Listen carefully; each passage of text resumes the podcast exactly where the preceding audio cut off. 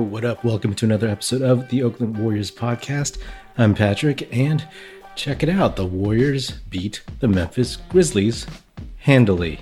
And weirdly enough, that game was like super relaxed. I mean, they had a huge lead the whole time.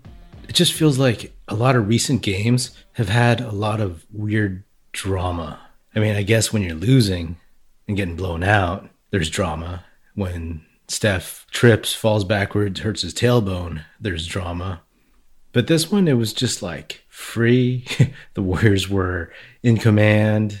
Everybody got touches, everybody played, and that's it. It's a W in the win column. This felt like one of those old dynasty wins where they just show up and they win. And Memphis, not a great team, but also one of those teams that is hovering around 500. That Ja Morant 180 layup past Draymond, that was insane. But yeah, there were a lot of good things. Everybody seemed to contribute. Hey, and this is a good thing. Like all the Warriors players have played significant minutes at some point in the season. Well, except for Alen Smailagic. And so, you know, this is part of Kerr's philosophy that he's always had throughout his tenure with the Warriors. Like playing guys at the end of the bench to make sure that they are ready to contribute when called upon. And in this game, where Wiseman and Paschall were out because of COVID contact tracing, and Steph was out because of the aforementioned tailbone, everybody came in and, for the most part, played pretty pretty solidly. Andrew Wiggins, that guy played like Maple Jordan. He played like a $30 million man. He had 40 points on 14 of 24, 6 for 11 from 3, 8 boards, 4 assists, 4 steals. Yeah, um, can we get that more often? Jesus. He's actually been playing a lot better than Kelly Oubre. Again, they can't seem to score consistently at the same time. Oubre's been in a little bit of a funk. Yeah, he was hurt. It was originally thought he wasn't going to play, but more power to him. He gave it a go and played 29 minutes, scored four points, but was plus 14. In general, though, I mean, if Wiggins can bring this, if you had to pick between the two, I know that Oubre is the one that everyone's talking about getting traded uh, potentially, and I have talked about that a lot. But Andrew Wiggins, you know, sometimes people say, hey, can you move Andrew Wiggins? Probably not not this year, not before the trade deadline. But I mean, this kind of shows you that Wiggins can do more things, of course, than Kelly Oubre.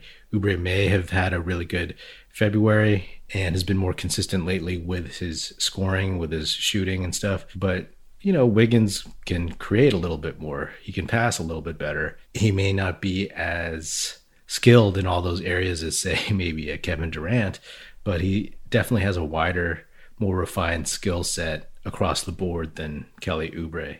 So if you had to pick one, I mean, if you could move Wiggins' contract for something palatable or something worthwhile, then sure. But just in general, Wiggins is, bottom line, a better player, period. Jordan Poole, what the hell has gotten into that dude? That dude was 10 for 15, three of six from three, scored 25 points. I mean, what? Again, I am totally surprised. All the stuff he's trying is working. He's shooting threes, and now you're kind of expecting them to go in at this point. And yeah, I mean, if he can continue to be consistent, it's only been a handful of games, but if he can do this, that all of a sudden gives the Warriors something that they've been desperately needing second unit scoring, someone else they could pair with Steph off the bench to take pressure off of him in terms of scoring, ball handling, creation, all that stuff. This could get interesting, kind of fun to see develop. It's like found money. You know, so many people, including myself, had written Jordan Poole off because he really hadn't shown anything. So I'm looking forward to it. You know, like Jordan Poole, if he's going to be this good, then awesome. Totally glad they picked up his option for next year because if they didn't, they would be kicking themselves over this. And that also kind of takes a little bit of pressure off of like say you got to trade for another scorer. Obviously, Jordan Poole is not like uh, a Zach LaVine or a Bradley Beal. By the way, neither of those guys are on the trading block, but he at least can give if he can give you 10, 12, 13, 15 points a night, dude, that's huge. Looney had a good game. Everybody's talking about how he can't score, but maybe this was the perfect team for him to play against. In 21 minutes, he was five for six, and he had 11 points. That's the equivalent of Wilt Chamberlain scoring 100 points. If he can do that, great. Anyway, I'm also keeping my eye on that Suns T Wolves game tonight because the T Wolves, as I've been talking about, they have a lot of talent.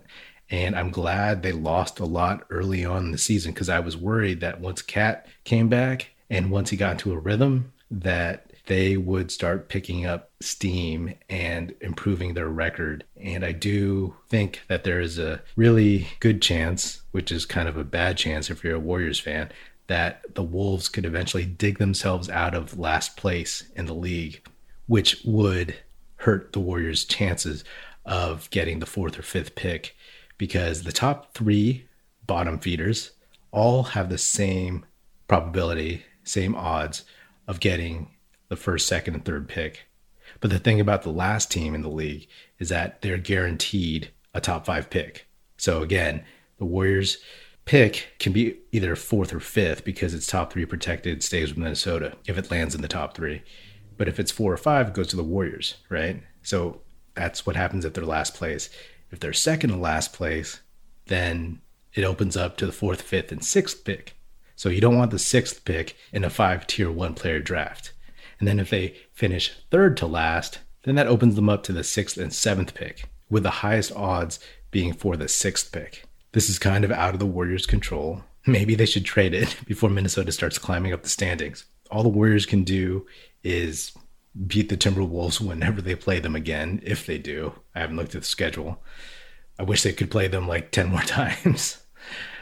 but the Timberwolves are trying to win, and other teams at the bottom of the league are trying to lose. I know I'm kind of repeating myself from the last episode, but this is just very much on my mind because because the Wolves actually beat the Phoenix Suns, and that's a team that has whooped the Warriors twice and is one of the better teams in the Western Conference. Top four easy. So, yeah, keep your eyes on that.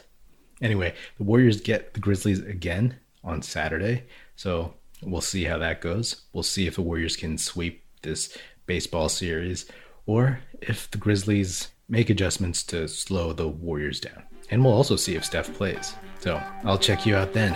This has been another episode of the Oakland Warriors podcast. Be sure to subscribe and follow wherever you get your podcasts. Feel free to hit me up on Twitter at Patrick Epino, E-P-I-N-O, or at Oakland Warriors. Check us out at oaklandwarriors.com and be sure to tell your fellow Warrior fan friends to follow and listen. The Oakland Warriors podcast is produced by National Film Society. And be sure to check us out on YouTube at youtube.com slash National Film Society. You can listen to episodes on there if you prefer. That's it. Music in this episode provided by Paper Sun. Special thanks to Paul Amardo for production support. See you next time.